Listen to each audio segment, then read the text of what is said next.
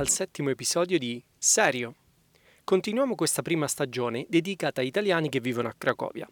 Oggi abbiamo con noi un ospite speciale, Matteo Cazzulani. Matteo è un poliglotta appassionato di lingue slave, uno scrittore ed è anche un giornalista sportivo. Oltre ad aver vissuto un'esperienza Erasmus a Cracovia nel 2009, Matteo ha accumulato una vasta gamma di esperienze professionali, spaziando dalla gestione di una discoteca ad insegnare l'italiano all'estero. È tornato a Cracovia nel 2015, iniziando a lavorare come responsabile marketing per Shkla.com, un'importante azienda produttrice di lenti a contatto. Successivamente è passato al mondo del recruitment, prima per Maersk e poi per Honeywell, tramite l'azienda ICE, il leader mondiale nel settore della ricerca e selezione del personale. Ma la sua vita non è solo lavoro. Infatti Matteo ha una vita personale ricca di interessi affascinanti qui in Polonia. Infatti dal 2018 collabora con l'Osservatorio astronomico di Radomish Wielki, dove condivide le sue conoscenze attraverso lezioni di geografia astronomica. Inoltre ha guadagnato notorietà come giornalista di basket, commentando in diretta su Facebook il campionato polacco di Serie A, insieme ad altri colleghi polacchi. Eccoci qua, benvenuto Matteo. Allora, uh, direi di partire innanzitutto con uh, Matteo, quindi con la tua introduzione, no? Raccontaci un po' chi sei, che cosa fai adesso qui a Cracovia e poi passiamo alla, alla parte principale della nostra conversazione che ci racconterà appunto la tua storia. Cominciamo, beh, innanzitutto grazie per l'invito e per avermi dato l'opportunità di essere qui, spero di essere utile in qualche modo di dire cose interessanti per, eh, per chi ci ascolta. Eh, chi sono io? No? Papà, marito, giornalista, recruiter. Eh, papà e marito si capisce insomma di quello che, di cui mi occupo, quindi magari parliamo un po' di più di quello che, che riguarda l'essere giornalista e essere recruiter. Mm-hmm. Mi occupo di queste due, due cose, una non retribuita, l'altra retribuita, la seconda chiaramente retribuita come tutti insomma un po' gli italiani che vivono a Cracovia e lavorano uh-huh. nelle corporation, quello che ti permette di vivere. La prima è come ex lavoro che mantengo come passione che attualmente mi vede molto impegnato sul punto di vista sportivo anche qua in Polonia, quindi mi occupo di questo. Ecco. Chiaro, chiaro. Infatti il tuo profilo mi ha colpito tantissimo quando, quando ho fatto la ricerca per, per, trovare nuovi ospiti e sei saltato subito all'occhio per appunto questo, questa esperienza come, come giornalista. No? E un altro aneddoto che vorrei raccontarti è forse sei l'ospite, tra virgolette, più anziano che, che, che è arrivato qui nel nostro podcast, visto che hai vissuto, vissuto, un po' a Cracovia nel 2009, quindi sì. forse uh, nessuno degli ospiti che ho intervistato fino adesso è arrivato a, al 2009, quindi è qui a Cracovia, quindi sarà una bella, una bella conversazione. Uh, direi quindi, Matteo, mm, se per te va bene, partiamo a, dal pre-Polonia, ok? Mm. Quindi uh, raccontaci un po' uh, la tua infanzia, quindi hai studiato, se ho, se ho, fatto ricerca bene, hai studiato al liceo linguistico a Milano, no? Sì. Raccontaci un po' questi, quindi questo periodo pre-Polonia, che cosa hai fatto mh, mm, e appunto, come dicevamo prima, sei anche arrivato a Cracovia nel 2009 per fare Erasmus. Uh, raccontaci un po' come è stato questo periodo esatto. di studi. Allora, liceo linguistico La Manzoni, uh-huh. eh, che è il liceo linguistico per eccellenza di, di Milano, uh-huh. che è stata veramente un'esperienza molto formativa. Eh, chiaramente allora nel liceo si studiavano lingue tradizionali, quindi francese, spagnolo e, eh, e, inglese. Per quanto riguarda il mio curriculum vi era anche il tedesco, ma per il tedesco non fui sorteggiato, malgrado fosse la lingua preferita al tempo, quando uh-huh. eh, inviai la mia, la mia application, come si direbbe adesso con un linguaggio un pochettino più corpo. E, ehm, no, allora, io diciamo che la mia, la mia, infanzia l'ho passata sempre tra due città, due posti, Milano e Cesenatico. Uh-huh. Eh, Cesenatico inizialmente come meta di, di vacanze poi è diventata nel corso del tempo anche meta di lavoro, il mio primo lavoro in discoteca, oh. eh, tra l'altro appunto sul tuo profilo Facebook vedo che anche tu hai fatto il DJ, quindi sì. capisci bene di che cosa, mi, che cosa, mi, occupavo e un ruolo molto importante che perché poi grazie all'essere DJ e lavorare in discoteca ho avuto l'opportunità di venire in Polonia, ma su questo magari ti dirò qualcosa più, eh, più a breve. Uh-huh. Dicevo Cesenatico e, e Milano, eh, Milano chiaramente eh, per fare tutti gli studi, anche in università con chiaramente un indirizzo in lingue straniere, lingue slave, Visto, polacco, sì. eh, russo e saltò fuori l'ucraino. Eh, io volevo fare il serbo-croato, ma mi chiusero il serbo-croato mm. l'anno prima, quindi dovetti scegliere l'unica lingua slava che, che rimase, che era appunto eh, l'ucraino, eh, okay. con la se, quale... Uh-huh. Se posso interrompere, se ho fatto bene la mia ricerca, uh, quindi hai studiato a Milano uh, Slavic Languages, no? quindi lingue slave, quello era all'università, sì. e tra queste lingue slave c'era il polacco, il russo, l'ucraino e... No, basta, erano basta. solo quelle tre. Okay. Volevo fare il serbo-croato come terza lingua oppure come seconda, ma chiusero la cattedra di serbo-croato l'anno prima che, eh, che cominciai gli studi, quindi purtroppo rimasi un po' okay. ecco, senza questa lingua che ho avuto poi modo di imparare da solo occupandomi di basket soprattutto. Ecco, mm-hmm. Il serbo-croato è una lingua che bisogna perlomeno conoscere a livello, a livello orale e scritto eh, parlato è più difficile, soprattutto quando sai il polacco. Comincia a parlare in serbo-croato, entra l'ucraino, entra il polacco, è un macello, quindi sì. ancora devo fare dei passi in avanti, e, anche se posso scrivere in croato, questo, questo sì, mm. e scrivo anche in croato alcune volte. E, ehm, no, appunto, l'università, eh, lingue slave, eh, faccio un attimino un passo indietro perché sì, sì. il discorso secondo me anche molti ascoltatori si chiedono ma perché tu Infatti. da italiano studi lingue slave? eh, che ti è passato per la testa? Era proprio la mia domanda. Eh, c'era il livello delle ragazze? Eh, no, no, non ancora eh, quando decisi di, eh, di, di, studiare lingue slave. Allora, dicevo di Cesenatico. Cesenatico è stato un posto che mi ha sempre formato fin da piccino. Io ho sempre avuto eh, la curiosità di capire che cosa stesse al di là del mare, dall'altra parte. No. E parliamo di anni molto complicati. Erano gli anni. Io sono anziano, come tu dicevi, quindi parliamo degli anni in cui c'era la guerra civile. E più tardi, quando avevo 14 anni, vi fu anche quella, quella scelerata guerra, no? l'ultima, i bombardamenti su Belgrado. Uh-huh. Eh, quindi sempre avuto l'interesse di capire che cavolo succedesse di là praticamente. Come mai? Sì. Ecco, è stato un grosso punto interrogativo, anche drammatico se vuoi, perché eh, insomma, vedevi ieri che partivano, andavano di là e cercavi di capire. Quindi ho sempre avuto interesse per il mondo slavo, no? uh-huh. Per noi italiani quello che sta di là a est è tutta Slavia, no? E, ehm, e poi eh, diciamo che lavorando in discoteca a Cesenatico ho avuto l'occasione di, di, iniziare così insomma, la mia carriera lavorativa come PR, poi come responsabile per le relazioni con i gruppi stranieri, parlando già allora qualche lingua straniera, tra cui il francese e l'inglese, uh-huh. eh, che, che, erano sempre utili perché erano gruppi di belgi, venivano gruppi di, di, di, di tedeschi che parlavano chiaramente inglese e poi cominciano ad arrivare anche i gruppi di slavi con l'ingresso della Polonia e della sì, Repubblica Ceca nell'Unione Europea. Vero. Quindi ho avuto modo di avere un contatto molto diretto con un gruppo di... Um, con un camping praticamente, era in mm. Tours, no? possiamo senza fare sì, pubblicità, sì, ma avevano un camping molto eh, importante a Cesenatico e loro praticamente che facevano? Avevano eh, dei turni di ragazzi che si alternavano eh, a livello di una settimana e mezza, due settimane, se non mi ricordo esattamente, ma la cosa importante è che erano principalmente ragazze ed erano un grande numero. Mm. Io avevo il problema cesenatico, lavoravo all'Energy, discoteca che è al chiuso e fare lavorare d'estate quella discoteca è complicato perché avevi altre discoteche all'aperto, c'era il Batigia che aveva appena aperto con uh, Masha Ferri del Grande Fratello che era venuto a fare l'apertura, quindi il figlio di Zaccheroni che, che, che, lo gestiva, quindi era una concorrenza abbastanza sì, no, sì. Ecco, eh, dura da vincere. Allora il primo anno che incontrai questo gruppo di polacchi al Campi Cesenatico proposi una convenzione abbastanza particolare, gli dissi allora voi entrate come, come leaders no, nella mia discoteca, uh-huh. avete l'open bar, mi sveno, non è un problema, corre il rischio. Però voi mi dovete garantire ogni venerdì sera, quando avevo la mia serata, quella di punta, eh, perlomeno 300 dei vostri ragazzi, che erano per lo più ragazze, uh-huh. entrano gratis, chiaramente se loro vogliono bere pagano, ma mi dovete garantire la loro presenza. Okay. Se ce n'è uno di meno pagate. Questo era, era l'accordo. L'accordo tenne e io riuscii a riempire quella discoteca. Io, 300 persone soci, ogni venerdì.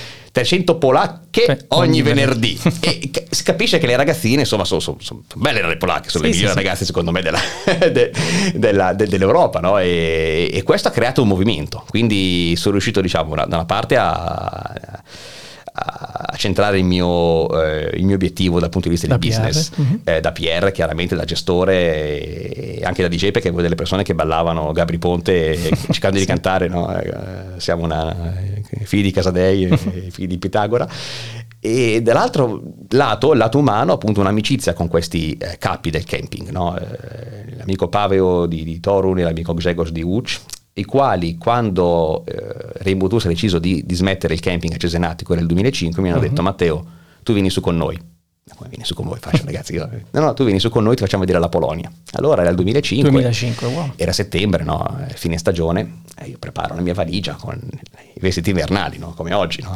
giacca, sciarpa, maglioni. Questi mi guardano strano e mi dicono ma che ti porti in Polonia queste cose qua? Io faccio, beh sai, Polonia, di là all'est, no? gli orsi polari, meno 20, meno sì. 20 neve, no? settembre figurati, no? nevica. allora mi dissero, guarda, ti, ti promettiamo una cosa, due anzi. La prima è che ti divertirai con noi. La seconda è che tornerai con un'altra idea della Polonia. Mm-hmm. Infatti arrivai in un paese completamente per me una sorpresa. La prima città che visitai fu Gelona Gora. Mm. Random, così. Cioè città verde, no? Calda, sì. col vino. Tu pensa, cioè, io l'ultima cosa che mi sono trovare in Polonia era il vino. E ho trovato il vino, anche buono tra sì, l'altro. Sì, no, c'è quella zona di Gelona Gora, è famosa sì, infatti in Polonia sì. per il vino. Quindi sai, il primo impatto, poi venni a Cracovia, era già il 2005, quindi possiamo risalire anche prima, chiaramente mi ricordo molto poco, del, mi ricordo solo i cacciapuri, dove feci un pranzo enorme dopo la visita al Wawel. Mhm. Uh-huh. Eh, eh, visitai anche Uc, no? persino una città che magari non è la più diciamo, attraente della Polonia, eppure tornai in Italia non soltanto con un'altra idea di Polonia, uh-huh. ma anche con la voglia e col sentimento di dire io qualcosa con questo paese devo farci. Sentivo che dovevo vivere qua, prima o poi, o per studio, per lavoro, qualcosa.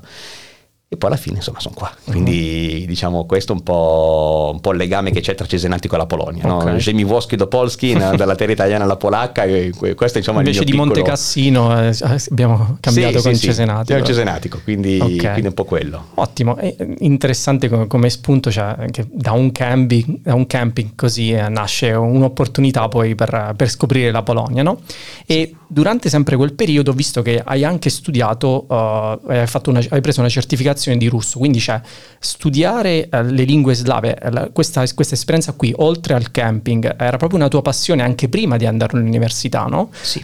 come mai c'è questa passione per, per, le, per le, lingue slave, appunto? Ma per il mondo slavo, come dicevo prima, uh-huh. ero sempre affascinato da quello che stava al di là, uh-huh. no? Poi mettici anche magari la pallacanestro, che è sempre stato sì. uno sport che, che, che, ho sempre seguito, essendo cesenatico il gruppo era prevalentemente di persone di Bologna, quindi il, di sport si parlava e si parlava di basket e dovevi scegliere in maniera molto netta se stare da una parte Fortitudo. o dall'altra, Fortitudo Virtus. Io chiaramente scelsi la prima, eh, perché insomma è tuttora la squadra a quale tengo e non nascondo anche di essere sempre tesserato a Fosse dei Leoni, malgrado insomma non possa seguire, non possa partecipare all'attività del gruppo, uh-huh. gruppo che saluto, eh, colgo l'occasione. E, però ecco appunto la, la, la curiosità di capire che c'è da quella parte di là dell'Europa. Poi se ti ricordi bene, erano gli anni in cui Polonia, Repubblica Ceca, Slovacchia Entrare entravano in Europa, sì. quindi era anche un modo di capire, ok, ma questi entrano in Europa, questi ormai sono parte del nostro mondo, no? Mhm. E, e sai, l'interesse di capire anche un po' il modo di pensare, il modo di agire, il modo di fare, la cucina, eh, tutto Sì, quello che ruotava scoprire. attorno a un mondo che per me prima era, insomma, alla buona soltanto Kafka, ecco, no? Dirti. Eh, quindi da questo è nato. Poi studiare le lingue slave, allora, è difficile chiaramente. Mhm. Io c'è da dire che con, con molta sincerità ho questa, chiamiamola predisposizione, no? chiamiamolo Parli cinque lingue, se ricordo bene. Sei lingue a livello professionale più altre lingue che riesco a utilizzare a livello scritto, a livello di, di lettura, non a livello ancora parlato come il serbo-croato per Mhm. esempio. Il croato, non- se metto a parlare croato ti dico tre parole e poi comincio a parlare in ucraino, ma se Ok. devo leggere, devo scrivere, posso farlo. Però dico diciamo sei lingue.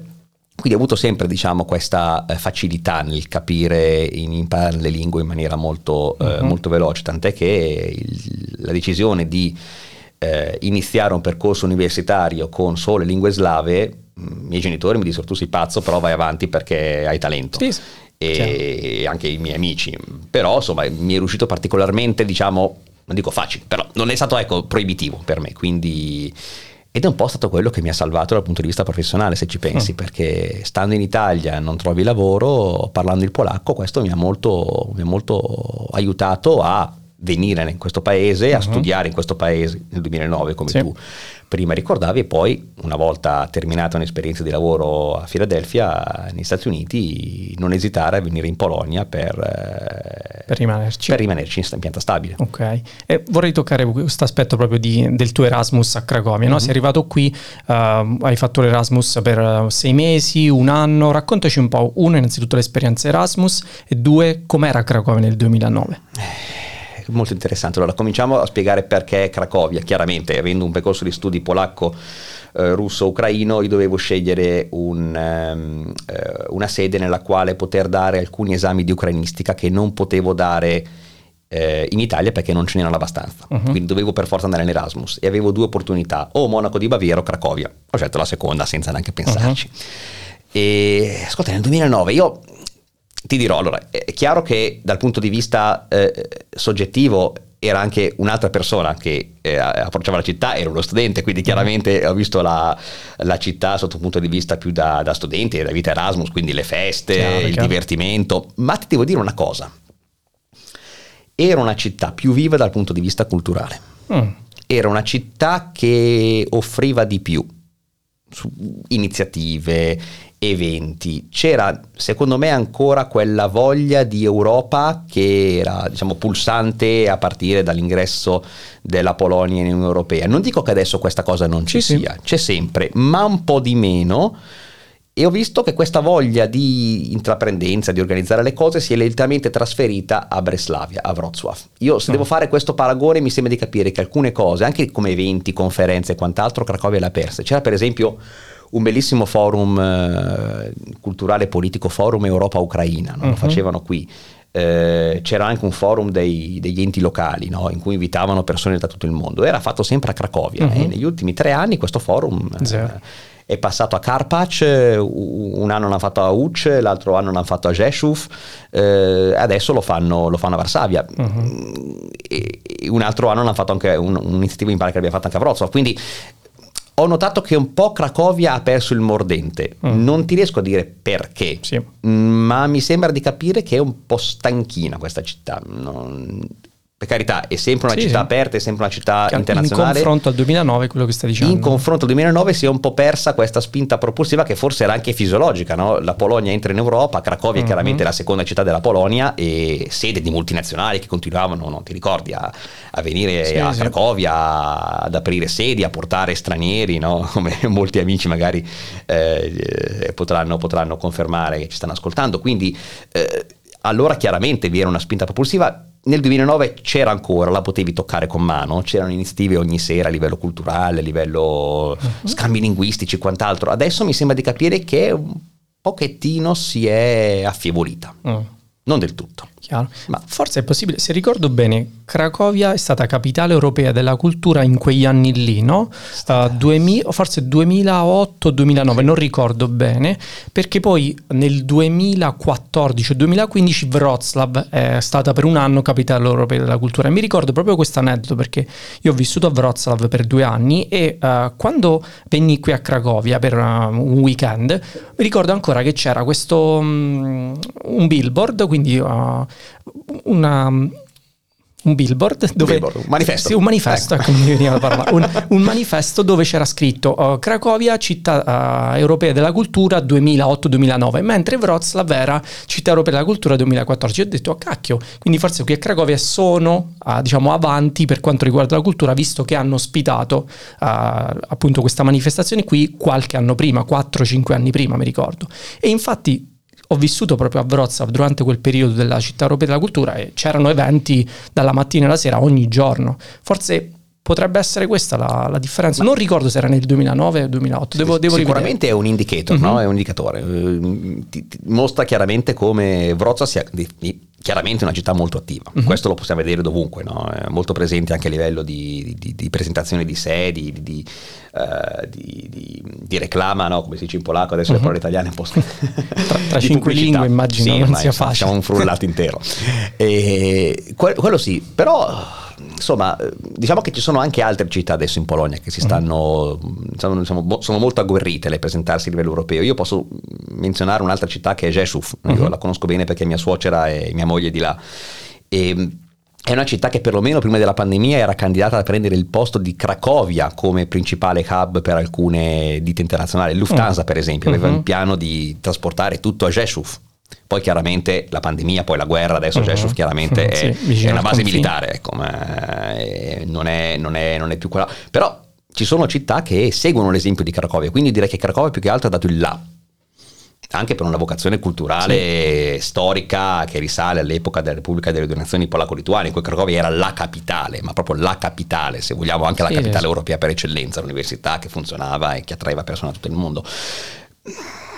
Però, però adesso si percepisce un pochettino mm. questa stanchezza che che uno direi è anche un peccato, però d'altro, d'altro, d'altro, lato possiamo dire una cosa, Cracovia è sempre una città molto bella, molto aperta, accogliente, si può vivere chiaramente, c'è lavoro, quindi uh-huh. tranquillizziamo anche i nostri ascoltatori, non è assolutamente Parleremo una città, avanti, sì. però ecco, prima lo era di più forse, adesso vediamo che c'è magari una fase, ecco, una, una sinusoide che va a ribasso, sperando che poi appunto prima o poi possa riprendere, magari ecco, Bene. la fine della guerra, eh, che purtroppo ci sta condizionando, eh, uh-huh. mm, inutile negarlo, eh, magari con la fine della guerra, quando speriamo presto finirà tutto quel casino che succede a est, magari potrà essere il momento in cui anche Cracovia riprende un pochettino più di fiato magari ci sarà anche qualche cambio a livello politico perché non dimentichiamo che abbiamo lo stesso sindaco oramai uh-huh. da quattro cadenze io non voglio giudicare per carità ci mancherebbe altro però quando hai la stessa persona o le stesse persone che governano una città da tanto uh-huh. tempo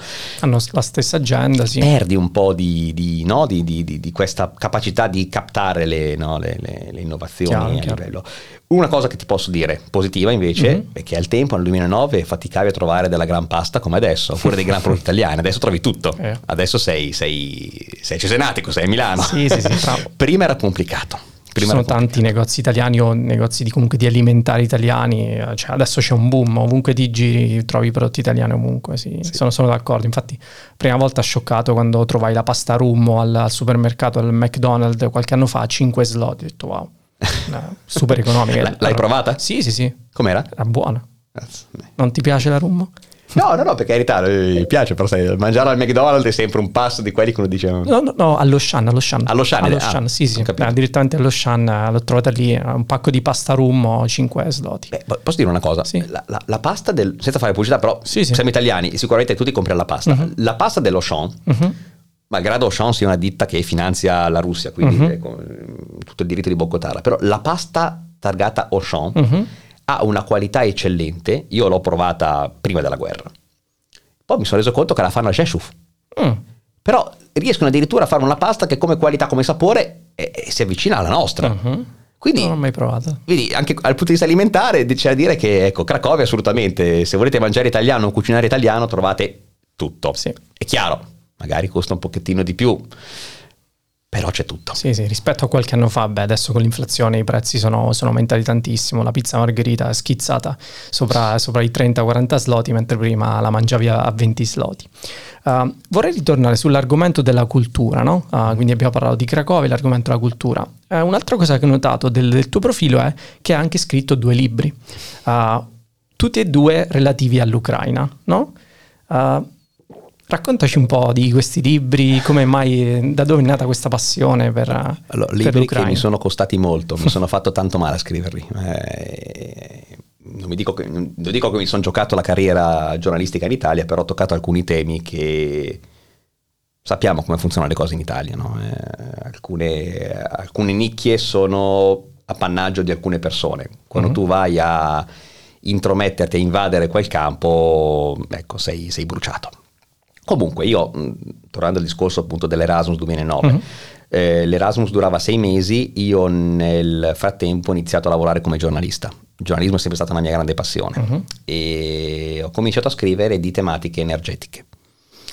Erano gli anni delle guerre del gas tra Russia e Ucraina e anche in Polonia si sentivano queste cose, vi era poi tutto il discorso di vari gasdotti che dovevano essere costruiti, il Nord Stream, la Polonia si opponeva, quindi tante tematiche interessanti anche da capire, perché dare energia poi si capisce moltissimo uh-huh. di quelli che sono gli equilibri geopolitici. Adesso è una cosa chiara Ancora a tutti, più, sì. prima non lo era, prima eravamo un pochettino tutti distanti da questo, da questo tema. E, e, quindi nulla, io avendo già delle conoscenze di ucraino, eh, chiaramente mi occupai anche della questione ucraina. Eh, questa cosa andò a sovrapporsi anche a un'attività che eh, avevo a livello eh, associazionistico, uh-huh.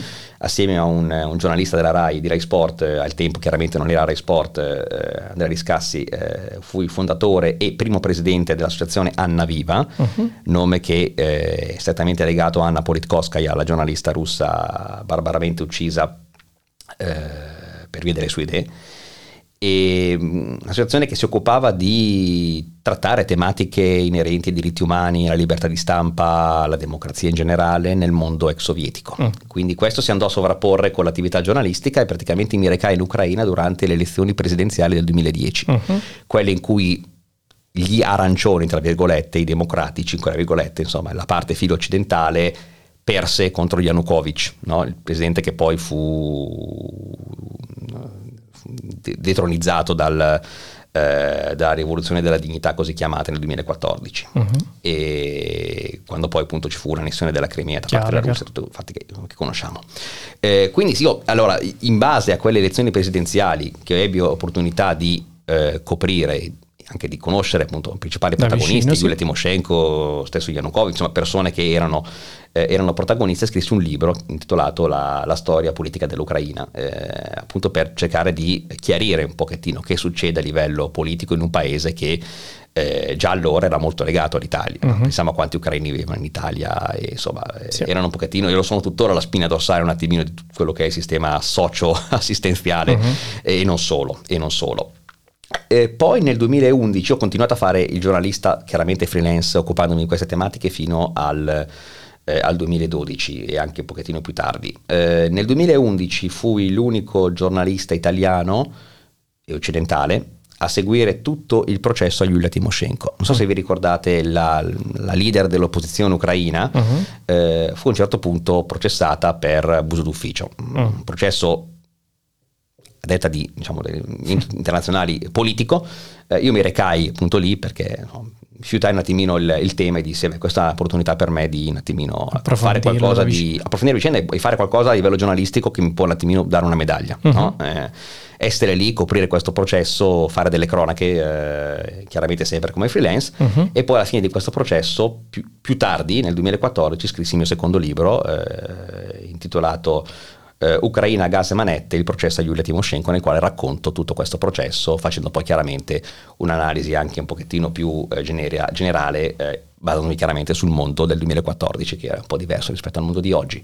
Eh, libri che non rinego chiaramente perché sono cose sì. a cui io sono molto, molto legato, sono, sono i miei lavori, ma libri che mi sono costati moltissimo perché quando parli di Ucraina e non sei, diciamo, non hai il physique du role, diciamo, ecco e insomma la paghi. Quindi, mm. quindi insomma, ecco, non, eh, croce delizia direi questi uh-huh. libri. Comunque insomma, cioè, chiunque... I libri chiunque ancora disponibili, di... no? Si possono comprare ancora? Il secondo sì, il primo no, il primo no, e il secondo sì. Si può comprare anche su, su IBS, Feltrinelli, uh-huh. anche Mondadori se non sbaglio, quindi Ottimo. sì e niente, chiunque volesse insomma approfondire sì, la tematica è chiaramente... Soprattutto adesso è ancora più rilevante sì, rispetto sì, al passato. Sì, Beh, adesso Dio, son, c'è una bulimia di, di, mm-hmm. di, di opere sull'Ucraina, libri Biografie più o meno Zelensky, approfonditi. Sì, sì, adesso, adesso. adesso ormai è un, è un mercato del pesce, però se qualcuno avesse interesse ad approfondire quello che c'era prima, eh, un, un piccolo diciamo, granello di sabbia di tutto quel, della grande spiaggia che era l'Ucraina eh, nella sua storia, Ucraina grazie a Manetti, il processo a Giulia Timoshenko, eh, Matteo Cazzulani 2014, Tricase. Uh-huh. Ok, metteremo anche il link direttamente nelle, sì, nelle note. Molto, molto, molto gentili. Ottimo, anche durante questo periodo hai fatto un lavoro interessante perché hai lavorato come insegnante di italiano al Viv, giusto? Sì, uh, sì. Raccontaci un po' questa esperienza, com'è insegnare italiano all'estero? Bello No, vabbè, bello, bello. Allora, diciamo una cosa, noi, noi italiani abbiamo un pregio e, e abbiamo un, un, regalo, se vuoi. Abbiamo una nostra cultura che è la più ammirata al mondo. Tutti vogliono imparare l'italiano, tutti vogliono studiare l'italiano, tutti perlomeno ammirano quello che siamo uh-huh. e ammirano la nostra storia, la nostra cultura. Quindi eh, un po' il segreto che mi confessò anche uno dei miei tre maestri di giornalismo, Michael Jordan, non Michael Jordan, quello che pensate basket, voi, sì. un altro Michael Jordan, eh, mi dice sempre Matteo ricordati, tu puoi andare a lavorare dovunque, perché ovunque vai, se hai difficoltà a trovare lavoro insegni italiano e tutti sicuramente trovare qualcuno che vorrà imparare italiano, uh-huh. dappertutto. E è bello perché la gente è interessata, la gente vuole capire. Tu in quel momento non sei solamente un lettore di lingua italiana, un insegnante di lingua italiana, tu sei il rappresentante di una mm-hmm. cultura. Un e lo senti, lo senti, esatto, un ambasciatore, ma senti il peso di questa cosa, perlomeno se lo fai con passione. Sì, esatto. E, e quindi sai, il, la, la, sfida direi, eh, la challenge, uh-huh è quella di riuscire a trasmettere i veri valori nella maniera in cui vorresti tu e soprattutto, no, diciamocelo chiaramente, rompere gli stereotipi uh-huh. che purtroppo no, aleggiano anche sul nostro mondo. Ci sono molti studenti che venivano a chiedermi Matteo ma, ma, ma cos'è sto bunga bunga? E, e tu mi spiegavi ragazzi ma cioè, purtroppo è così ma la politica è dappertutto così. Uh-huh. L'Italia è altro, cioè noi siamo altro, guardate ci siamo qua, noi italiani che viviamo e lavoriamo all'estero, uh-huh. non, non, siamo mammoni, eh, non siamo fannulloni, anzi voglio dire. Eh, quindi è un po' quello, tu sei il primo step che la gente vede, con cui la gente interagisce per cominciare a trasmettere qual è la vera Italia, uh-huh. perché la vera Italia sappiamo tutti che non è quella e bunga, molto bunga, spesso sì. viene, sì, viene, viene, viene ecco, in qualche modo eh, dipinta eh, dai media stranieri chiaramente, quindi oh, anche i nostri media ci mettono di su. Eh. Sì, sì, voglia.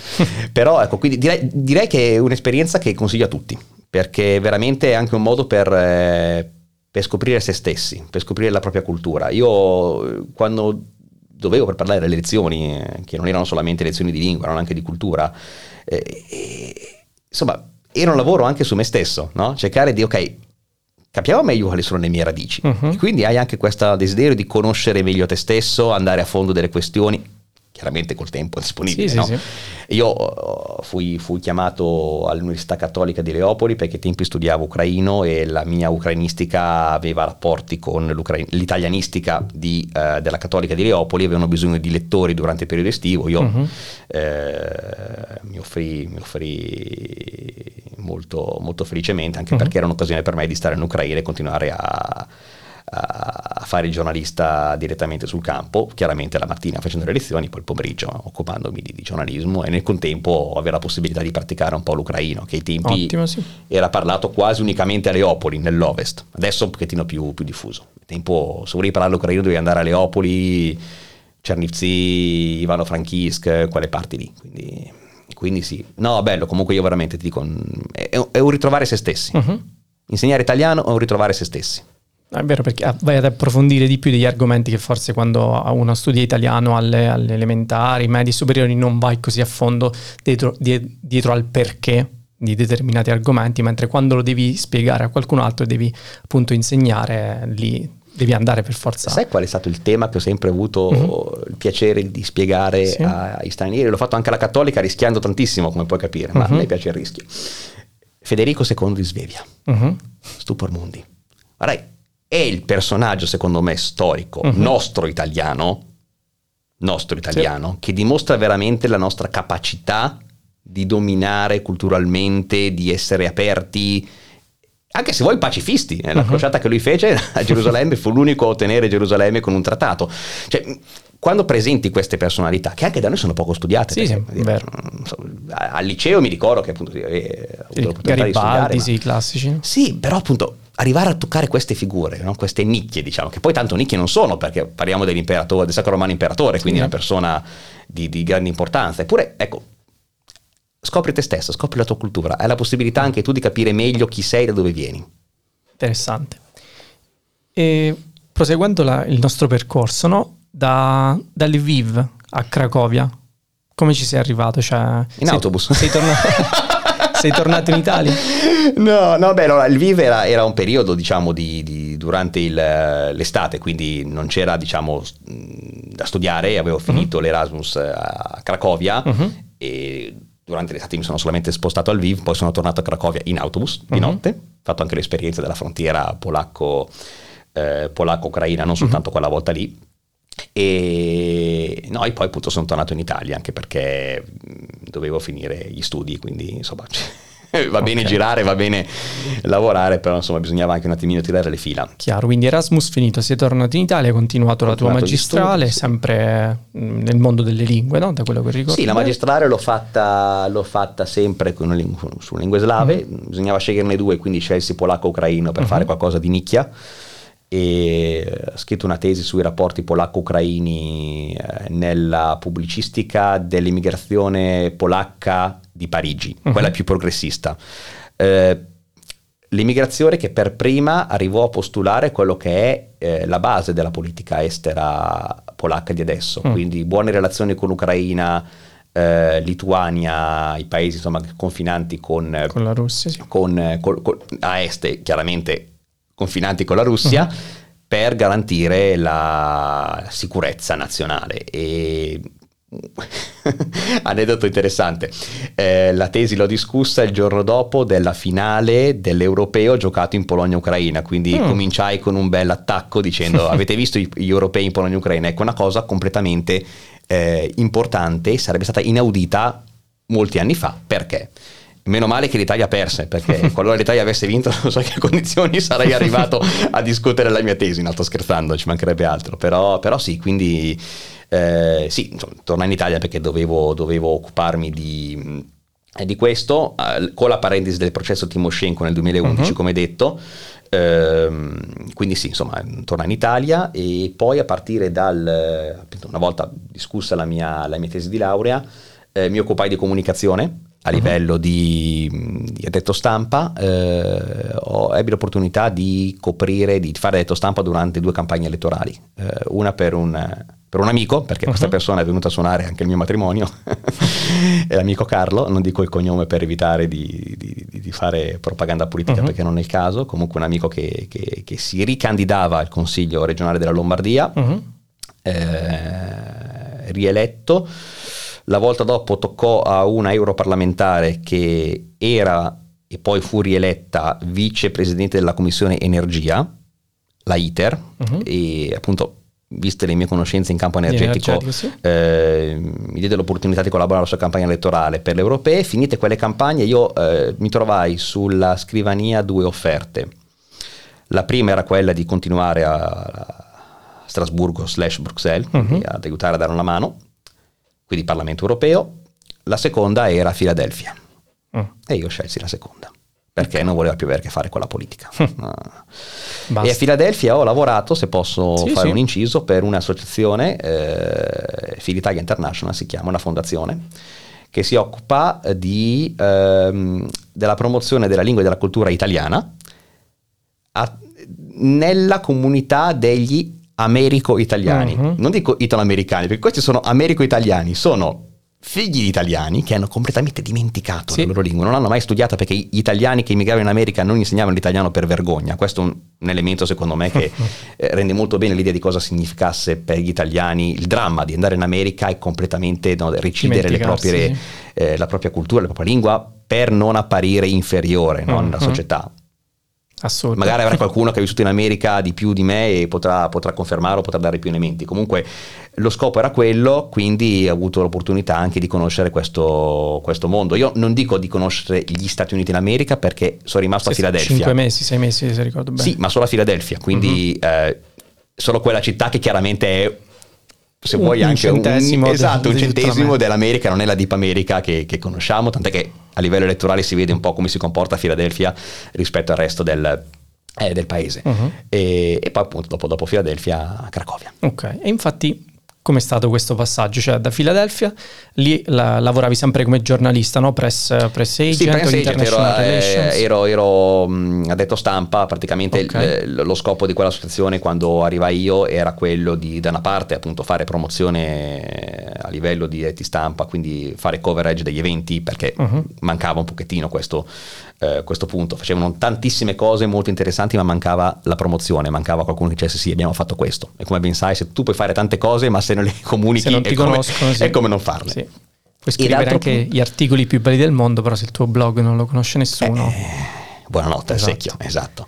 E d'altro canto avevano anche un, eh, un programma di espansione in eh, Costa Rica e in Brasile. Uh-huh. Quindi io parlando lo spagnolo, sul Brasile chiaramente non potevo aiutare, ma eh, sul Costa Rica chiaramente uh-huh. sì. Quindi eh, passai questo, questo, periodo legato a un visto, legato a un visto, eh, facendo appunto queste due, due mh, occupandomi di queste due tematiche.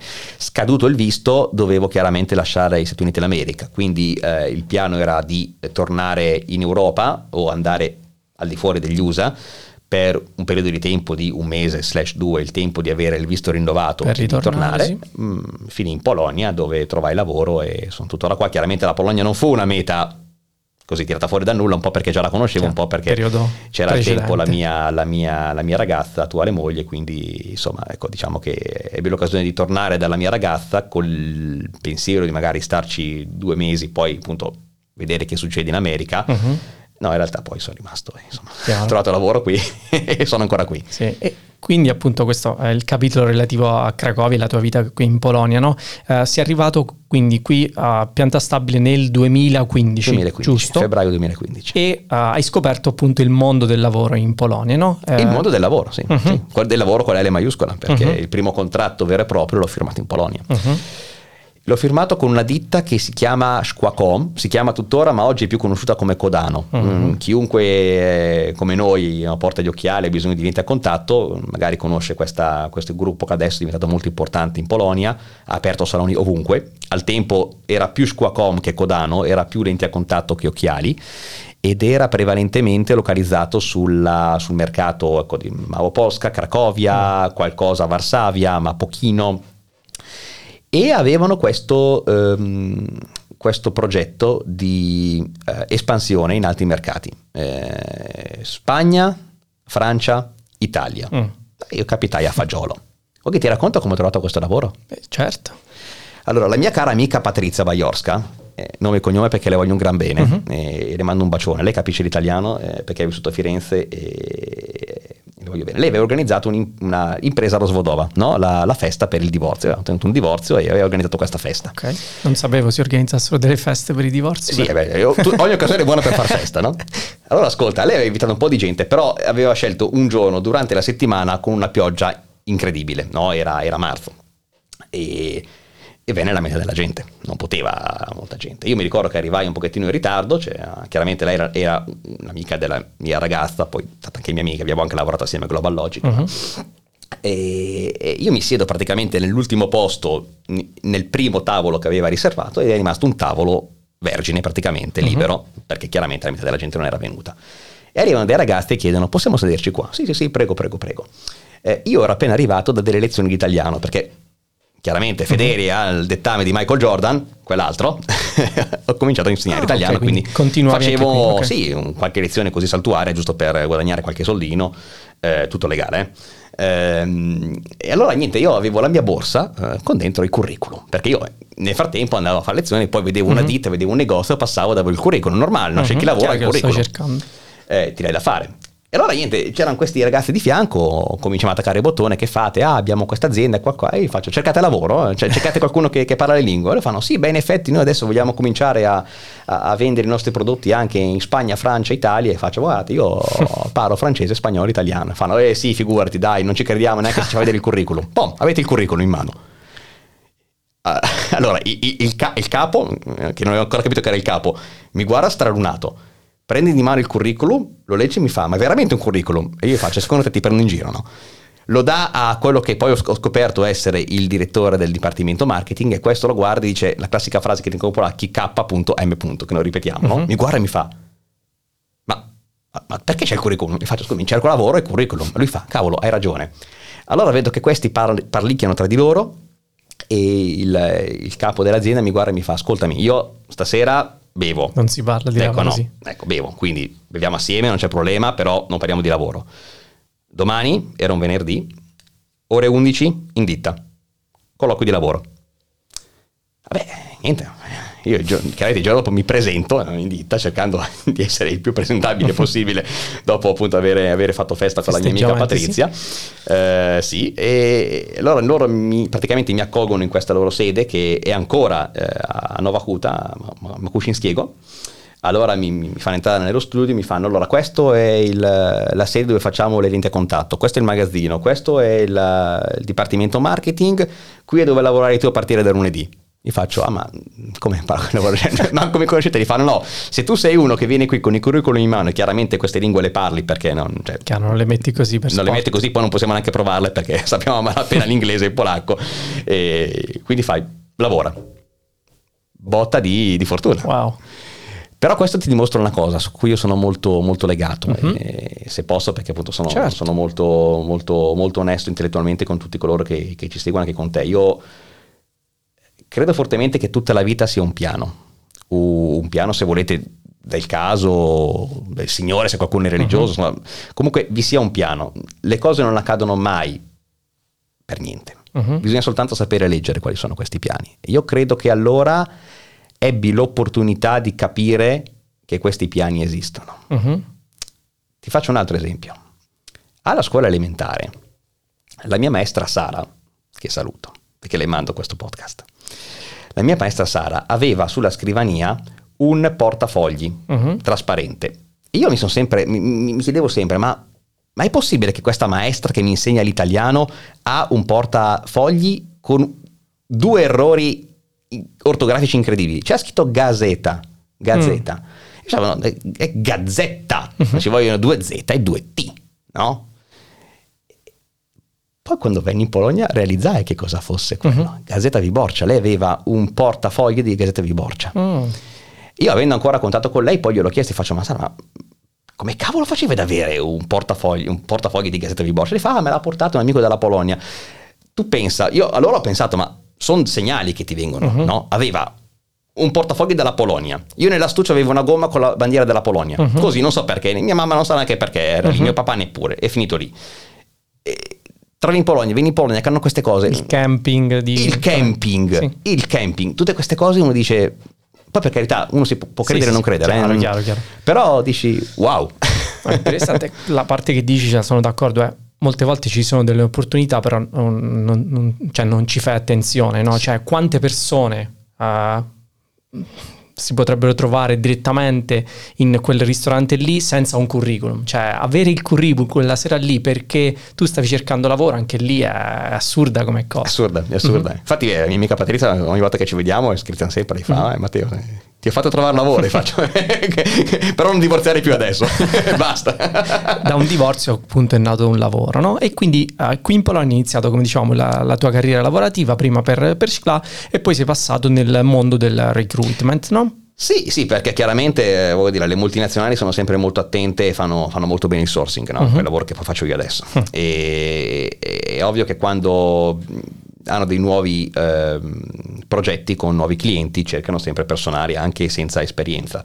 Io fui approcciato dalla IBM che aveva rilevato qualche anno prima la ditta Kenexa che si occupava appunto di, di risorse umane perché aveva un progetto con la Maersk Line e cercava una persona che parlasse appunto francese principalmente perché uh-huh. avevano appunto il mercato del, del, nord Europa e più chiaramente anche altre lingue che facevano sempre, facevano sempre bene no? quindi mi contattarono e io pensai ma insomma lavorare come recruiter interessante come cosa. Io sono stato disoccupato per tanti anni, ho trovato lavoro con una botta di fortuna. Eh, adesso ho l'occasione di lavorare per aiutare le persone a, a migliorare, esatto, dal lavoro a migliorare la propria vita. Quindi la, la presi come anche se vuoi, dico una missione, no? Ed è per quello che tutt'oggi sto ancora lavorando a fare questa cosa qua di lavoro, uh-huh. eh, perché, perché insomma dà un senso, no? Ogni volta che tu parli con un candidato, poi dipende sempre da come lo fai il recruiter, Chiaro. però ogni volta che parli con un candidato io ho sempre in mente, ho uno 0, di possibilità di cambiare la vita di questa persona.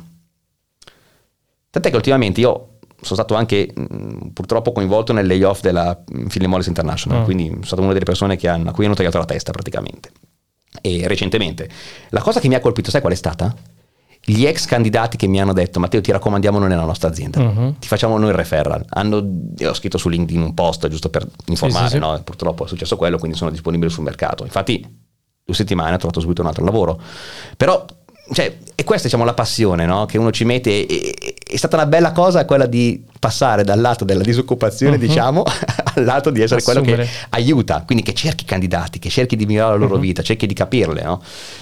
frustrazioni su frustrazioni perché chiaramente non è tutto roso, esatto. no, rose e fiori eh. i manager eh, molto spesso guardano soltanto quanto la persona vuole molto spesso non ti danno i feedback dai candidati quindi uh-huh. questo è una cosa molto dolorosa ci fa il callo però la mission è sempre quella No? Ogni, ogni, azienda che mi contatta mi dice Matteo ma perché tu continui a lavorare nelle risorse umane? Cos'è che ti motiva? Faccio questa cosa qua. La, la possibilità di essere una persona che influisce, ha la possibilità di influire chiaro. sul futuro professionale di una persona. Chiaro, chiaro, chiaro. Mm, appunto su questo argomento qui è una domanda proprio curiosità personale, no? Mm, come valuti il mercato del lavoro in Polonia e a Cracovia? Ma guarda, è un mercato del lavoro che tiene. Io, come ho detto prima, sulla mia pelle lo sto vivendo, l'ho vissuto. No? Lei ho fatto, è mandato a casa da una ditta che malgrado no, si occupi di, di, tabacco durante il periodo di guerra e malgrado no, continui a fare pubblicità dicendo ah guadagniamo, siamo forti, manda uh-huh. a casa la gente perché devono, devono fare quadrare i conti, uh-huh. ho trovato lavoro nel giro di due settimane. Quindi il mercato tiene, è un mercato ancora sano. In Italia non so se avrei potuto avere una certa facilità nel trovare lavoro, perlomeno non in due settimane, come qui. Quindi un mercato che tiene, chiaramente adesso è un periodo di flessione, quindi uh-huh. cercare lavoro adesso è complicato, non è impossibile ma è complicato, eh, ma è sicuramente un mercato del lavoro che ti dà molte opportunità. Quindi io chiaramente invito qualsiasi persona italiana che ci ascolta, che molto spesso accade, si pensa ah, ma la Polonia mo è fredda, mo è un uh-huh. paese lontano, mo non so il polacco, mo, mo che stress, no, eh, poi non si mangia bene, no? non è vero. Eh, ma in generale è un paese che ti dà l'opportunità, tu puoi venire qui parlando l'italiano, trovare una entry level in una corporation e sviluppare le tue passioni, sviluppare anche le tue competenze all'interno dell'azienda, uh-huh. come anche tu ben sai perché anche tu sei del mondo, sì. cioè ti dà l'opportunità e soprattutto c'è un'altra cosa che se mi permette di, di sottolineare molto importante. Se tu pensi al costo della vita e anche alle opportunità che la città ti dà come professionista, è molto superiore rispetto all'Italia. Uh-huh. C'è da dire purtroppo questo. In Italia non trovi tanta possibilità di eh, avere degli stipendi relativamente alti rispetto al costo della vita. Uh-huh e la possibilità anche di poter scegliere, no? faccio il customer service, faccio il recruitment, faccio eh, lo sviluppatore, chiaramente no? sì. chi, chi, ha queste, IT, queste, queste, skill le può fare. Quindi direi che la parola chiave per descrivere il mercato del lavoro a Cracovia è opportunità. Uh-huh. Adesso è una parentesi, ma una parentesi dappertutto. Okay. Ma è sempre un mercato. E, diciamo, facendo una panoramica del, del, mercato del lavoro attuale in Polonia, quindi nel, nel tuo ultimo ruolo, no? da quello che mi hai detto, di solito assumevi principalmente ruoli senior, però uh, andando ad, ad, analizzare il mercato proprio a 360 gradi, che consigli daresti ad un italiano o italiana che ha intenzione di spostarsi qui a Cracovia, um, puntare su un determinato tipo di azienda? Cioè, dove, dove, è più facile trovare lavoro? Dove, quali sono le opportunità che noti di più, soprattutto in questi periodi? Allora, innanzitutto non aver paura. Uh-huh. Questo è il punto fondamentale che molti italiani so di aver paura, hanno, hanno, paura, hanno paura a venire in Polonia perché è lontana, perché è un mercato che non conosco. Non abbiate paura. Uh-huh. È un paese in cui ci sono molti italiani, c'è sempre chi ti dà una mano, si può vivere senza il polacco in città grandi come Cracovia, sì. questo lo possiamo confermare tutti, penso. E, ma io consiglio sempre di puntare sulle multinazionali perché è un ambiente sempre multiculturale, quindi non senti eh, diciamo troppo distacco dal, dalla realtà italiana e non avverti il tuo penetrare in una situazione polacca. Dove ci sono solo polacchi, chiaro. Sì, dove se non parli la lingua è complicato, ti isolano, ma non perché uh-huh. non ti vogliono bene, perché non parli la loro lingua e normalmente nelle conversazioni non, insomma, non entri in tutte le conversazioni chiaro, che fanno, quindi è normale e fisiologico. Quindi puntare sempre su una corporation, su una multinazionale, perché anche ci sono molte buone opportunità ben retribuite, quindi ti permette di venire a Cracovia con uno stipendio che ti garantisce non soltanto una buona sopravvivenza, ma anche la possibilità di affittare degli appartamenti eh, decenti in uh-huh. zone buone della città dove poter eventualmente interagire più facilmente, crearti il tuo giro di conoscenze, via via, via via, eh, ecco, crearti la tua comfort zone a livello, a livello sociale sì. che, è, che, è, la, la, chiave per tutto.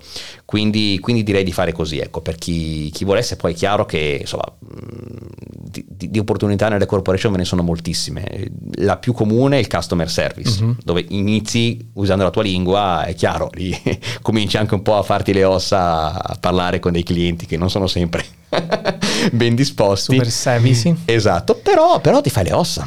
Quindi sì.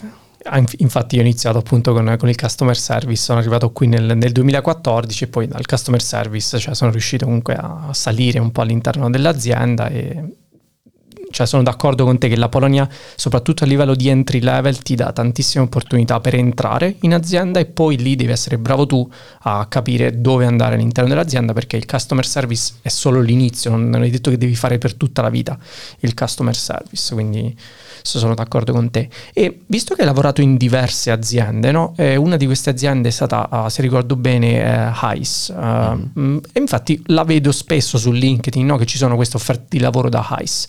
Uh, come funziona questa azienda? Cioè, fa outsourcing, cioè, ci puoi raccontare un po' Fa dietro di le quinte?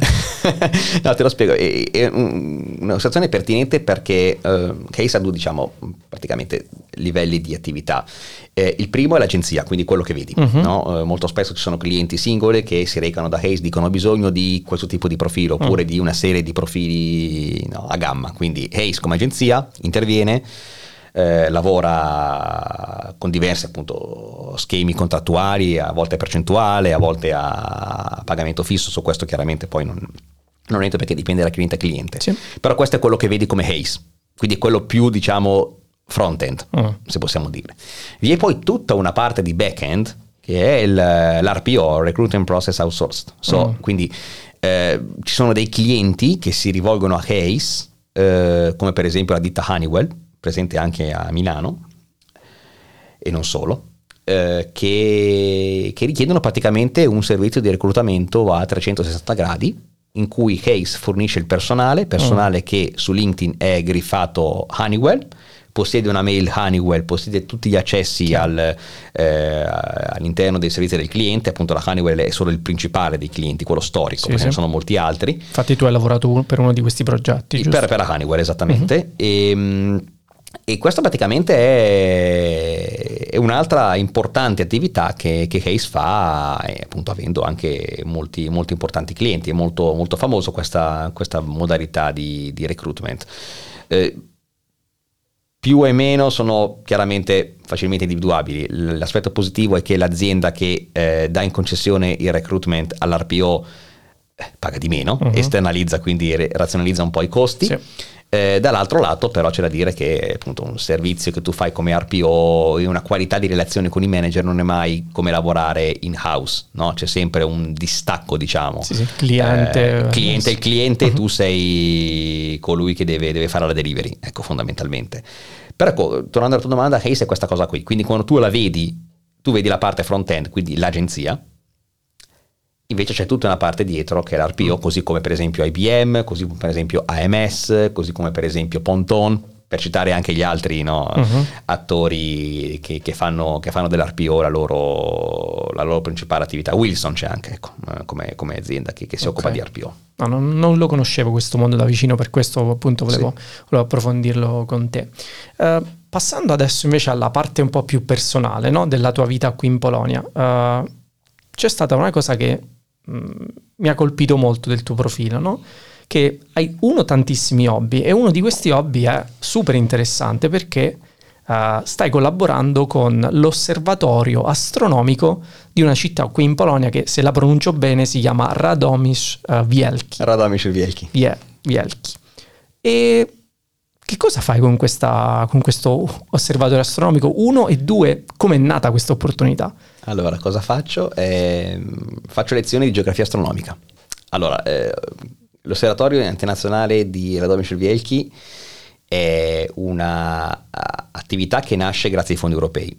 Questo dobbiamo sottolinearlo. Quindi l'utilizzo da parte di, eh, dei miei amici, dei miei colleghi eh, del luogo di questa località che si trova in provincia di Mielec, quindi nella, nella Podcarpace, uh-huh. tra Tarnów e, ed Embiza, in autostrada, si esce a Tarnów se si viene da Cracovia o da Embiza, eh, Zahud se si, esce, se si viene da, da, da Rzeszów, da Resovia, e si va in alto verso Mielec.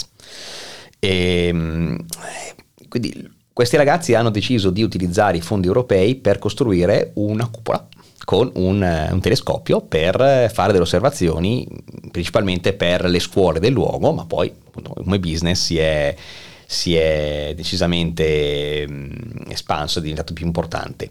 E io quello che faccio è praticamente, come dicevo, lezioni di geografia astronomica, quindi quando organizziamo i nostri eventi aperti al pubblico, principalmente d'estate perché ovviamente farli anche adesso eh, fai fatica inizialmente a trovare delle, delle, serate con un cielo limpido. Sì. Guardi eh, in secondo luogo si guardi le nuvole e poi prendi un gran freddo, quello è il problema. Quindi d'estate eh, cerchiamo di organizzare una media di due astronight, come le chiamiamo, quindi due osservazioni aperte al pubblico eh, al mese. E il nostro scopo è quello di attrarre delle persone che siano interessate all'astronomia a livello basico, quindi non cerchiamo gli esperti perché gli esperti vanno altrove, uh-huh. ma cercare quelle persone che vogliono capire di più e noi insegniamo a orientarsi nel cielo. Io prendo il mio laser, quando non passo nei aerei devo stare anche attento, e spiego col mio polacco italianizzato come individuare la stella polare, l'Ossa Maggiore, Cassiopea.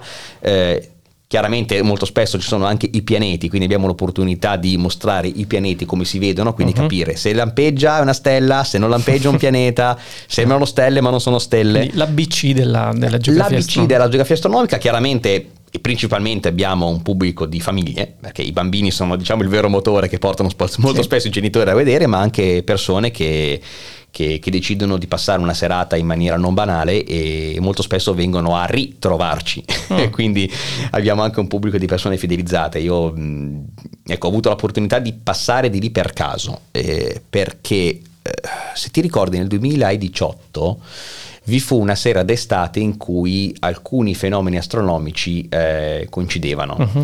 Vi era la grande opposizione di Marte, eh, quindi Marte si vedeva il nostro nome diciamo bello grosso, ma uh-huh. non è che Marte come la Luna, no, però si poteva osservare in maniera molto, eh, molto, molto buona eh, con un telescopio ovviamente. Vi era poi l'allineamento di quasi tutti i pianeti nel cielo e vi era poi il passaggio della Stazione Spaziale Internazionale, che è una cosa un pochettino più frequente.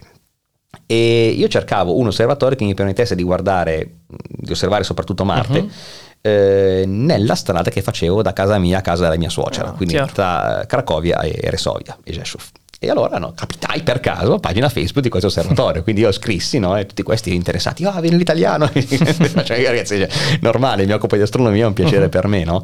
E, tant'è che poi con questi, con questi amici, no, Dominic, Janusz, Jacek, Tomasz, li, li, nomino perché sono veramente delle persone molto appassionate e molto care, uh-huh. uh, siamo rimasti in contatto e mi hanno detto, senti Matteo, ma siccome tu ne sai, e a volte ne sai un pochettino più di noi per quanto riguarda la parte della geografia astronomica. Uh-huh perché non, non, non, ci aiuti a, a spiegare, no? Perché insomma... Pubblicizzare anche. No? Pubblicizzare, spiegare. Io mi occupo della parte di press agency, eh, soprattutto per quanto riguarda i media internazionali, quindi mi occupo di appunto redigere comunicati stampa dopo gli eventi, fare i comunicati pre-evento, insomma dare un pochettino più di respiro. Serietà e, anche, sì. Sì, serietà, serietà c'era anche prima, uh-huh. ecco, mhm. non, non, dovevano aspettare me per avere della serietà, però appunto questa, questa parte di pubblicizzazione anche a un pubblico straniero, perché uh-huh. le nostre dirette sono fatte anche via Facebook, ah, soprattutto durante la pandemia, dove non potevamo avere delle persone riunite e nonostante appunto le difficoltà legate al periodo, periodo siamo riusciti a installare una telecamera che copriva tutto il cielo e con laser facevamo vedere un pochettino tutte le stelle. Uh-huh. Era anche un modo per mantenere sempre un contatto con i nostri visitatori sì, per sì. dire ragazzi la pandemia esiste ma noi viviamo e Ci continueremo a vivere. Sì. Quindi, eh, quindi, quindi, è questo. E, no, io insomma, colgo anche l'occasione per invitare i nostri ascoltatori, no? certo. eh, sono qui in Polonia a, a like, fare like sulla pagina Facebook mm-hmm. soprattutto dell'osservatorio, scrivete Observatorium Astronomiczne mm-hmm. Wielki, Radomyśl con la S, col, col, con, la, con la, la, semipipetta, mm-hmm. eh, Wielki, no? eh, sì, capite sì, già metteremo cos'è. il link anche nella, nelle note, Beh, molto, molte grazie. Andremo e, a vedere la pagina. E, e, venite a trovarci, eh, quando facciamo le nostre astronaut ci sarò io a fare le, se, se non sono in vacanza chiaramente perché ad agosto molto spesso mm-hmm. torno, torno, torno in Italia e e non ci sono, però appunto uh-huh. sarà anche l'opportunità di conoscerci oh. di persona. Se mi aggiorni sulla prossima Astronaut, eh, molto probabilmente verrò anch'io. Beh, noi cominciamo la stagione di sicuro a, a giugno. Uh-huh. Magari un po' prima, dipende dal tempo, questo è una cosa che non possiamo... È una variabile Però ti, ti, invito molto volentieri. Ok, ottimo. U- ultimo argomento che è anche questo un argomento interessante che mi piacerebbe trattare con te è quello del giornalismo, no? Uh, hai iniziato prima a parlare quindi di Ucraina, hai scritto due libri, eccetera, e hai detto che sin da piccolo ti appassionava il mondo del basket. E facendo delle ricerche ho scoperto che due cose. Uno, che hai un blog dove parli appunto di, di basket e due, che ti occupi anche di commentare delle partite di basket in diretta, proprio direttamente dal, dal palazzetto. Sì. Eh, raccontaci un po' il dietro le quinte di uno del blog e due di uh, questo interesse per, uh, per, il basket. Ma allora senti, eh, interesse per il basket l'avevo già toccato prima riguardo appunto a Cesenatico, mm-hmm. i ragazzi bolognesi, quindi tutta colpa di Bologna, ma colpa, colpa positiva perché... È una religione quindi il basket religione, Sì, sì, sì, la Fortitudo soprattutto, la Fortitudo. Io ho due squadre del cuore, Fortitudo mm-hmm. e Zadar. Eh, Zadar perché appunto ex Jugoslavia è sempre stato un mondo che ho, che ho visto città sull'Adriatico che vive visceralmente il basket come, come tifosi Fortitudo, quindi uh-huh. ho trovato sempre molti, molti punti in comune con, con, quella città. Zara in italiano. Uh-huh. Città bellissima tra l'altro. Stupenda, stupenda tutta bianca, bella. Uh-huh. Ah, poi molto spesso ce c'andavo perché c'erano i collegamenti Cesenatico-Sadar eh, con il catamarano, uh-huh. adesso gli hanno tolti e c'è da Ancona, però, però andavo spesso. No, beh, è una città fantastica, consigliamo uh-huh. a tutti di visitarla, sì. spaziamo un po', ma è giusto anche promuovere quelle che sono le bellezze europee dell'Europa. Ehm, e ascoltami, il, il, basket quindi viene da lì. Io poi ho anche un altro piccolo episodio che posso magari no, sottolineare perché è importante. Io, eh, come detto, no, gli anni in cui guardavo al di là della, dell'Adriatico, uh-huh. no? eh, quando ero ancora più piccino, eh, erano gli anni in cui vi era una squadra di basket, la Jugoplastica Split di Sparato, uh-huh. che vinceva le, le coppe europee erano gli anni in cui il Milan vinceva con, con Sacchi, Rijkaard, Gullit no, e, e Van Basten e la Jugoplastica con Dino Raja, Tony Kukoc, eh, Goran Sobin, eh, Jan Tabak vinceva in Europa dappertutto e mi innamorai di quella squadra. Mm. E, insomma, è il primo contatto con il basket, no? tant'è che quando giocavamo al campetto con gli amici c'era sempre ah, io sono Michael Jordan, io sono Shaquille O'Neal, io sono Barkley, io sono Dino Raja oppure io sono Tony Kukoc, mi guardavo insomma sei scemo, no? no però cioè, ho sempre avuto, per me il basket è sempre stato basket europeo. Uh-huh. L'NBA la vedevo a Filadelfia, molto, molto volentieri ci andavo, ma... Uh-huh no, troppo offensivo, io sono più per la, per, per la difesa, per, per, lo schema europeo, quindi, ehm, quindi questo appunto riguardo al, al basket. E ehm, io, io, appunto lavorando nella corporation, eh, io, io, dico sempre una cosa, eh, tu devi sempre nella vita cercare di fare quello che ami per amare chi sei. E io amo scrivere, a me piace fare il giornalista e mi piace il basket, quindi uh-huh. a un certo punto ho detto che sia un hobby, facciamolo. Ed è tutto nato grazie al, all'amico Daniele Marconcini dei Lombardi nel Mondo. Eh, io ho fatto anche parte della sezione, di, sono ancora parte della sezione dei Lombardi nel mondo, uh-huh. essendo nato a Milano, quindi essendo un lombardo. E la scorsa, lo scorso settembre, quindi non questo, quello prima, eh, abbiamo deciso di puntare su alcuni argomenti di nicchia, giusto per trattare qualcosa che all'estero potesse essere interessante, ma molto di nicchia, così, giusto per essere un pochettino ecco, visibili. E io dissi, guardate, c'è un fatto che nel campionato eh, italiano di basket ci sono molti giocatori che vengono dalla Polonia. Mm. Perché non facciamo copertura del campionato di basket polacco? Mm-hmm. E mi ha detto, cavolo, una bella idea. Se ti va di farlo, fallo. Mm-hmm. Allora ho cominciato a prendere contatti con i vari club, chiaramente quelli che sono più vicino a Cracovia, no? Dobrova Gurnica, Gliwice, mm-hmm. quest'anno c'è anche Guanzi. Cracovia non ha una scuola di basket? Ah, tra- tragedia, lascia stare. Aveva il basket femminile molto forte. Uh-huh molto forte, la Visua sezione femminile, mm, poi fallita, adesso okay. c'è una squadra ah, che okay. gioca in, eh, in, Serie B praticamente, Serie 2, mm. eh, la AGK. Eh, L'università. Sì, sì, la squadra dell'università che gioca, gioca in, uh, nella Serie B praticamente, quindi qualora dovessero vincere il campionato, molto difficile, l'anno prossimo sono in extra classe, quindi uh-huh. in, in, Serie A. E, um, allora inizio da lì, eh, chiaramente facendo sul sito del Lombardi nel Mondo eh, cronaca in italiano. Poi ho notato che il, diciamo, la, la, l'interesse che suscitava la mia persona in quanto corrispondente italiano che parla del basket polacco, pur spiegando che no, con giocatori come, non so, Corey Sanders, eh, eh, Jaffi Grosel, Ivica Radic, che giocavano in Polonia e venivano in Italia, quindi capire un attimino che la Polonia come è adesso tuttora una fucina di talenti, uh-huh. molte squadre europee dell'Occidente vengono in Polonia a reclutare eh, cestisti che poi vediamo, vediamo, giocare in Eurolega, sì. Jonah Matthews per esempio che gioca a Lione, tanto per citarne uno che vi viene in mente subito. Eh, ebbene, io decisi appunto di, di, di, trasferire un attimino, finito il mini progetto che avevamo a livello editoriale, quindi finiti i soldi fondamentalmente, di continuare a fare coverage della, del campionato di basket polacco. In italiano, giusto? farlo in inglese. Ah, ok. In inglese perché vedevo che molta gente era interessata e diceva anche Matteo, ma queste cose qui comunque ci possono essere anche utili per rendere noto il campionato polacco all'estero. Mm. E chiaramente l'estero non è soltanto il pubblico italiano. Sì, sì. Diciamo che di media chiunque si occupa di pallacanestro, anche in Italia un po' di inglese lo mastica, in inglese può leggere. Quindi ho deciso, ok, partiamo. Uh-huh. E anche per me è un investimento, perché io chiaramente faccio il recruiter, ma mi piacerebbe un domani tornare a lavorare un pochettino nella comunicazione.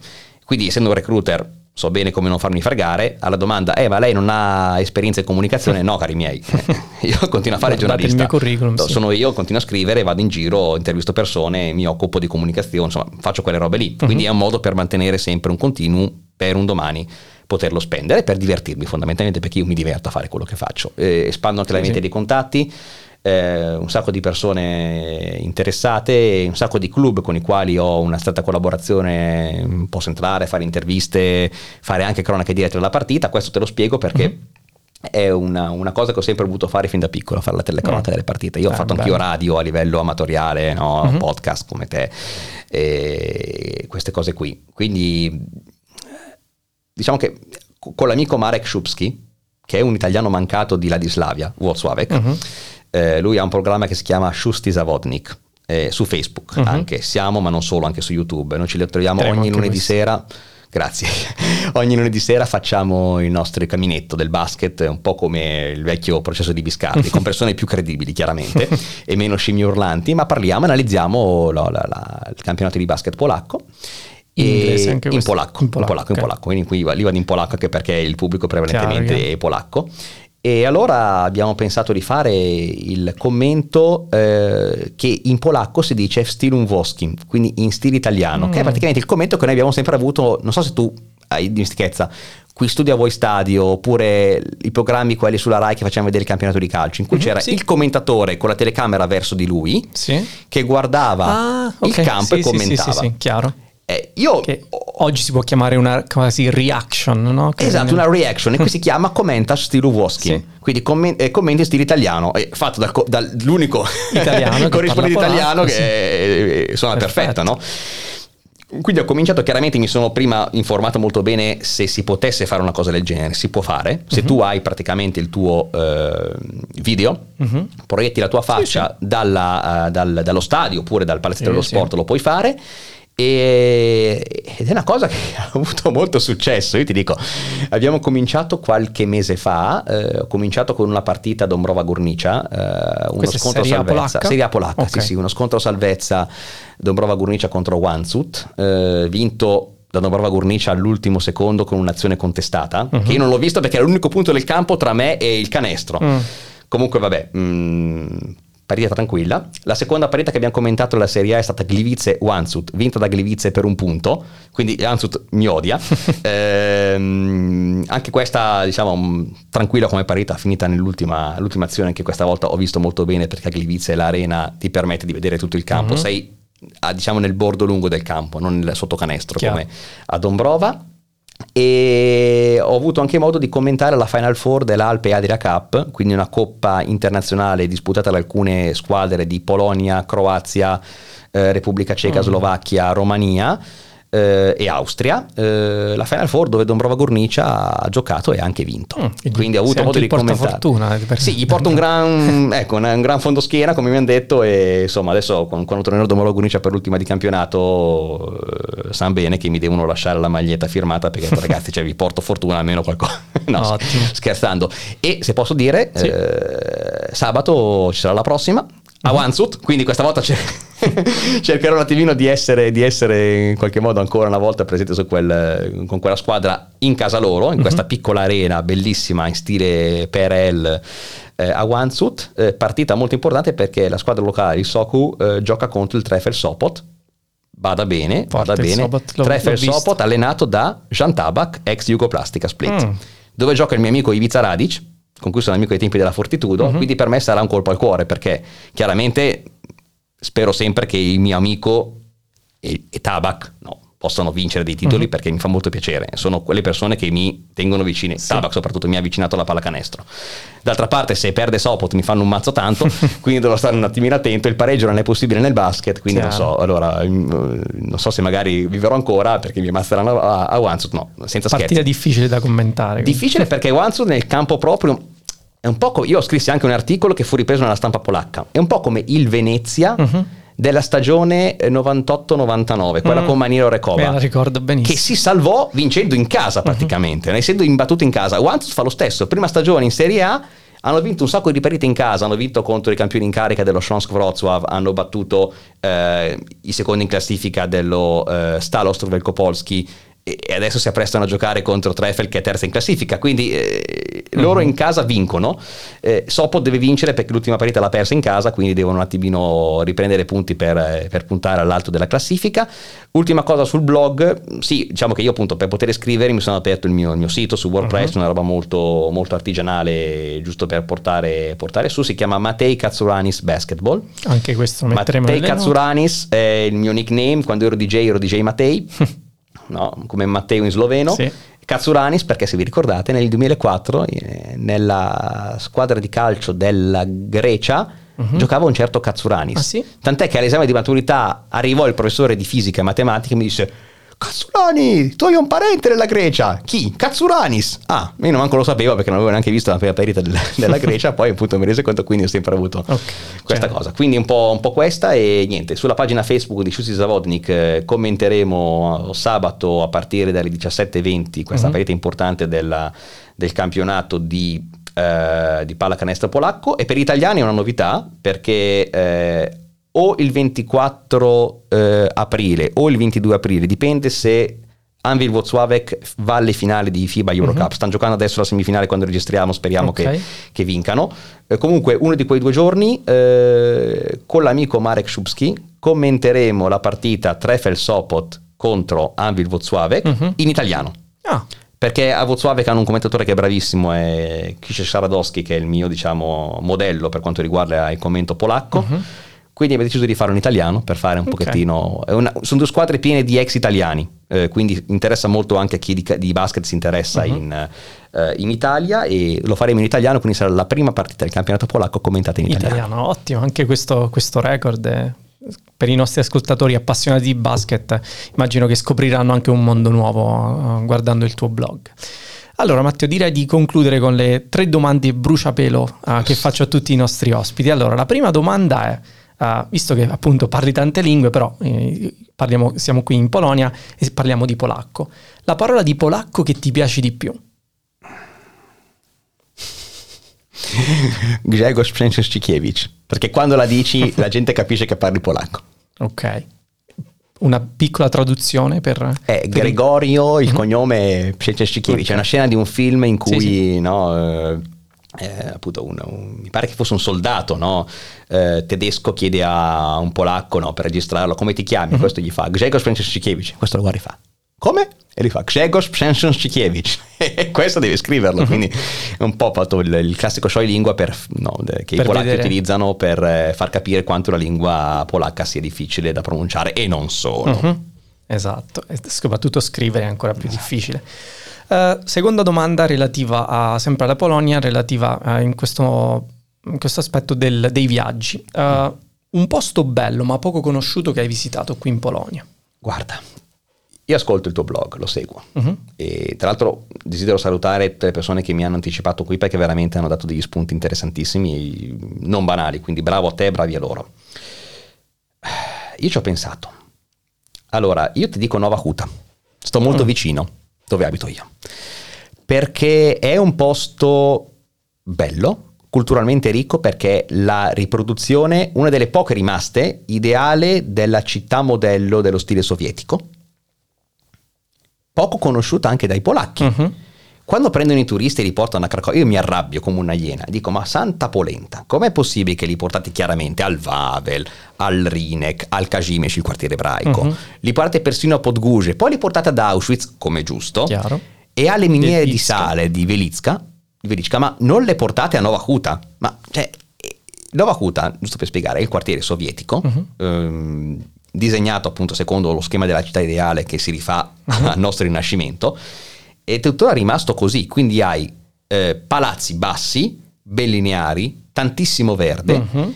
ed è praticamente l'unico, se non sbaglio, eh, esempio in Europa, nell'Unione Europea, di architettura sovietica uh-huh. che vale la pena di studiare dal punto di vista anche architettonico. Sì. Ed è tutto ben conservato e dal punto di vista delle famiglie è anche un bel quartiere dove vivere perché hai tanto verde. Uh-huh. Io ogni volta che porto mio figlio all'asilo e torno dall'asilo, io ho tre parchi che attraverso, sì.